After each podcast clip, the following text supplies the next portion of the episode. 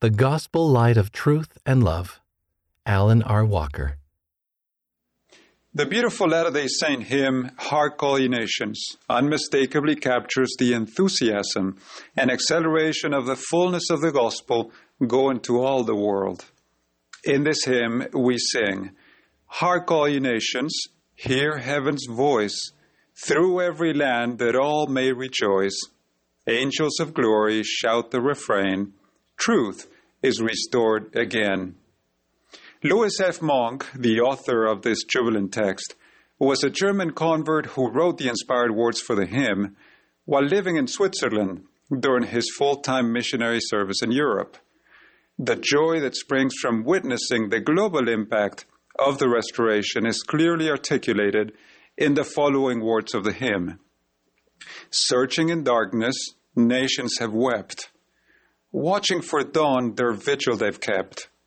All now rejoice, the long night is over. Truth is on earth once more.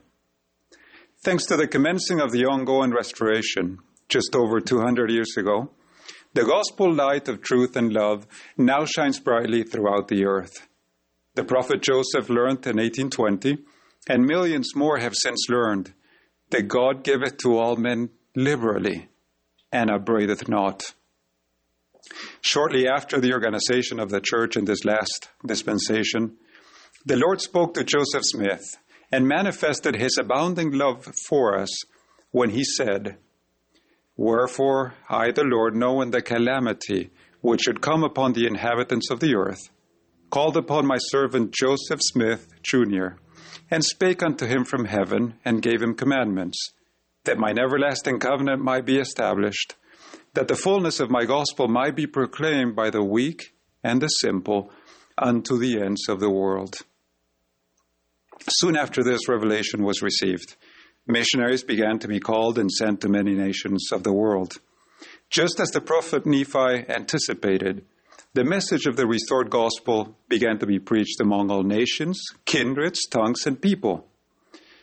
The Church of Jesus Christ of Latter day Saints was formally organized in a small log cabin in upstate New York in 1830. It took 117 years until 1947 for the church to grow from the initial six members to one million. Missionaries were a feature of the church from its earliest days fanning out to Native American lands, to Canada, and in 1837 beyond the North American continent to England. Not long after, missionaries were working on the European continent and as far away as India and the Pacific Islands.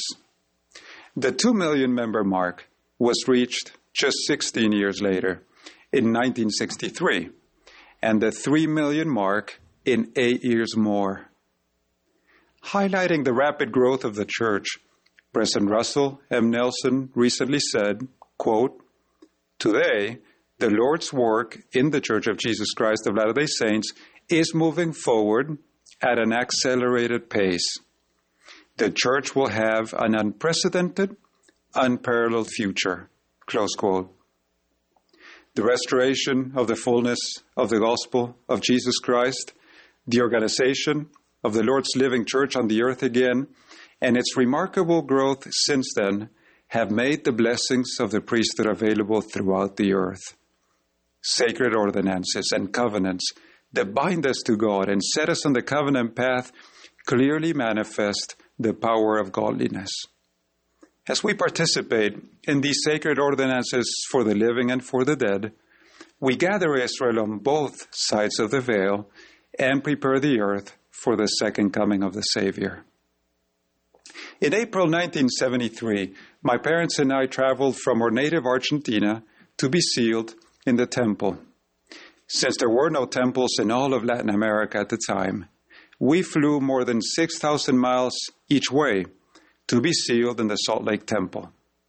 Although I was just two years of age at the time and do not recall the entirety of that special experience, Three very distinct images from that trip were fixed in my mind and have remained ever since. First, I recall being placed close to the airplane's window and seeing the white clouds below. Those beautiful bright clouds endure in my mind as if they had been gigantic cotton balls. Another image that has remained in my mind is that of a few funny looking characters at an amusement park in the Los Angeles area. Those characters are hard to forget. But of much greater importance is this brilliant and unforgettable image. I clearly remember being in a sacred room of the Salt Lake Temple, where sealings of couples and of families are performed for time and for all eternity. I remember the beautiful altar of the temple and recall the bright sunlight shining through the room's exterior window. I felt then, and have continued to feel since, the warmth, safety, and solace of the gospel light of truth and love. Similar feelings were reaffirmed in my heart 20 years later when I entered the temple to be sealed once again. This time, as my fiancée and I were sealed for time and for all eternity. However, on this occasion, we did not need to travel thousands of miles because the Buenos Aires, Argentina temple had since been built and dedicated. And it was just a short drive from our home. 22 years after our wedding and sealings, we had the blessing of returning to the same temple. But this time, with our beautiful daughter, and we were sealed as a family for time and for all eternity. As I've reflected upon these very sacred moments of my life, I have been overwhelmed with profound, enduring joy.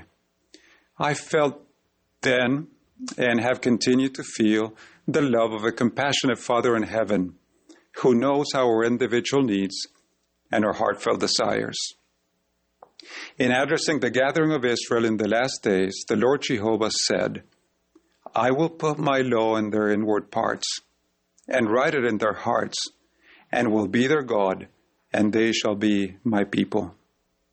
I feel eternally grateful that from a young age the law of the Lord started to be engraved deeply in my heart through sacred ordinances in His holy house.